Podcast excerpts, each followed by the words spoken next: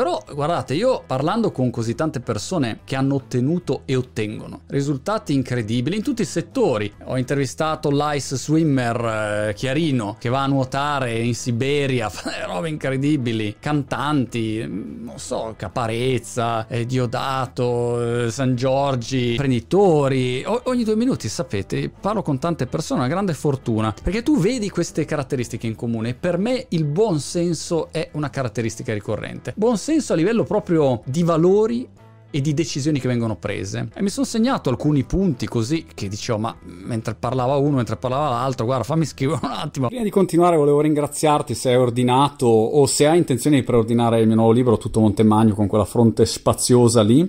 Abbiamo un regalo per te, che è il mio audiolibro letto da me integralmente, e un Meet Monty dove ci incontriamo online e per mezza giornata ce la chiacchieriamo.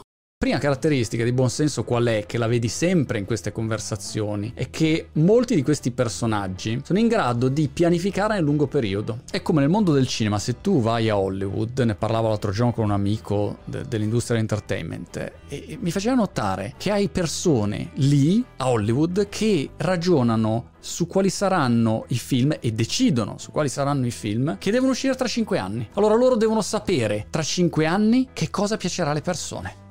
Guarda che non è facile. Oppure pensate al mondo del vino. Ecco, così un esempio stupido, mi, mi appassiona però. Il mondo del vino. Hai delle aziende che ragionano da qua ai prossimi 20 anni, 30 anni ok, preparo e poi mi preparo tra vent'anni, perché non è pronto prima il vino. E quindi è incredibile il livello e la capacità di pianificazione di queste persone. E questa è una caratteristica. Buon senso, non la visione di lungo periodo. Bezos ne ha fatto il suo cavallo di battaglia in tutte le lettere dal 97 a oggi. Eh, no? di Amazon fino a che era SEO. Lungo periodo. Un'altra caratteristica di buon senso è la capacità di essere comodi nello scomodo. Se tu sei comodo nello scomodo è facile ed è in particolare la capacità di avere le conversazioni difficili. Ho visto questo film, quello su Baggio, l'avete visto? Molto bravo il protagonista, molto bravo anche il padre ed è proprio quello un colloquio tra lui e il padre eh, che è come dire una conversazione complicata, no? Perché lo sapete come sono i rapporti personali, difficile dirsi alcune cose e, e questo è un problema insomma per, per, tutti noi, affrontare le conversazioni difficili per me in primis, no? Se posso evito, no? Perché devo star lì a avere conversazioni difficili che sono dolorose dolorose, faticose, eh, creano sempre conflitto, traumi, però eh, l'unico modo è passarci attraverso, no? diceva qualcuno, e questa è l'unica strada di passare attraverso le conversazioni difficili. E tu vedi tanti di questi personaggi che hanno avuto percorsi molto travagliati per avere quel tipo di risultato, non sono arrivati così con la bacchetta magica, e la loro capacità di affrontare lo scomodo e cercare in un qualche modo di essere comodi è ricorrente. E questa è, è un'altra caratteristica che mi ero segnato, che è il convivere col dubbio, no? Convivere col dubbio. A volte io ho avuto la sensazione nella mia vita che se avevo un dubbio, una paura, un'incertezza, questo era male. Ah,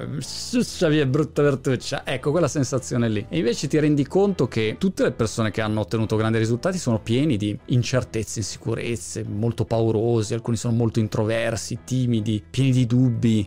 Hai delle, delle situazioni anche personali molto complicate e ti chiedi ma come ha fatto questo a, a fare queste robe così incredibili? Perché in un qualche modo si sono abituati a convivere con quel tipo di pensiero e a fare lo stesso. Ho paura a parlare in pubblico, a esibirmi davanti a un grande pubblico, non mi faccio fermare da questa paura, incertezza, debolezza, lo osservo, so che c'è, non cerco di stravolgerla con quell'approccio merdoso, no, da cultura motivazionale spicciola. No, no, invece devi essere duro, grande, forte. No, no, no. So che ho quel tipo di perplessità, però mi muovo lo stesso faccio lo stesso il mio e ci convivo, no? È come se fossi questa vasca di, di, di pesce cani e io vado dentro lo stesso. Tu stai lì, pesce canino mio, e io sto di qua.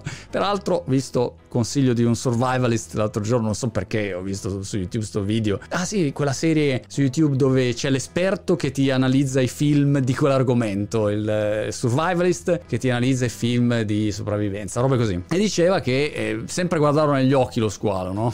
Bocca al lupo, io lo squalo, vado, altro che. E alcuni infatti hanno, credo le tigri ti, ti attaccano se ti vedono eh, in faccia. E allora alcuni, eh, ti, scusa, ti attaccano se non ti vedono in faccia. Allora alcuni camminano con la mascherina dietro che riproduce la tua faccia così la tigre non ti attacca mai. Insomma, questi piccoli dettagli. Se per caso dovesti incontrare una tigre, almeno mi può essere d'aiuto.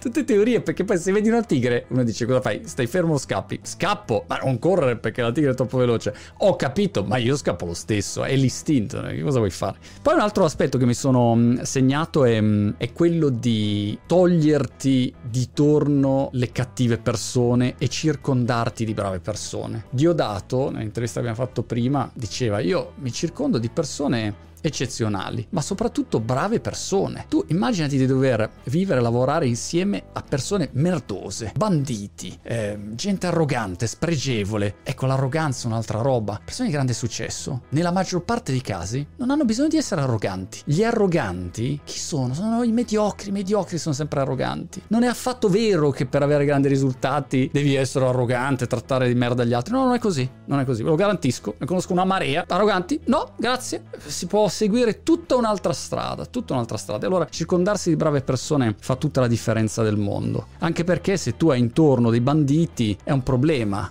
No? All'inizio, quando le cose vanno bene, ok, ma poi quando le cose vanno male c'hai solo bordelli, cause, è una vita d'inferno. Allora, circondarsi di brave persone. Oliver Stone anni fa, quando l'avevo intervistato, il primo consiglio che dava era cerca di diventare una brava persona. Una brava persona ha un grande valore, però una brava persona in un qualche modo noi la vediamo sempre come un debole, no? Una brava persona, gli altri lo, lo schiacciano. No, no, una brava persona, persona che ha dei buoni principi, dei buoni valori. Se ti dice una cosa la fa, se, se non gli va una situazione eh, te, te, lo, te lo comunica comunica e basta, si comunica molto facilmente, si lavora molto bene con una brava persona, che può essere anche di straordinario talento, non devi essere un bastardo, non devi essere Gordon Gecko. La mia generazione è venuta su con queste immagini di Gordon Gecko che andava e, e, e distruggeva. No, non, assolutamente, puoi comportarti in un modo totalmente diverso e i fatti sono lì da vedere. Però, cosa volete che vi dica? Come diceva qualcuno, non so, la zia di Goldrake delle citazioni, il buon senso c'era, ma se ne stava nascosto perché aveva paura del senso comune.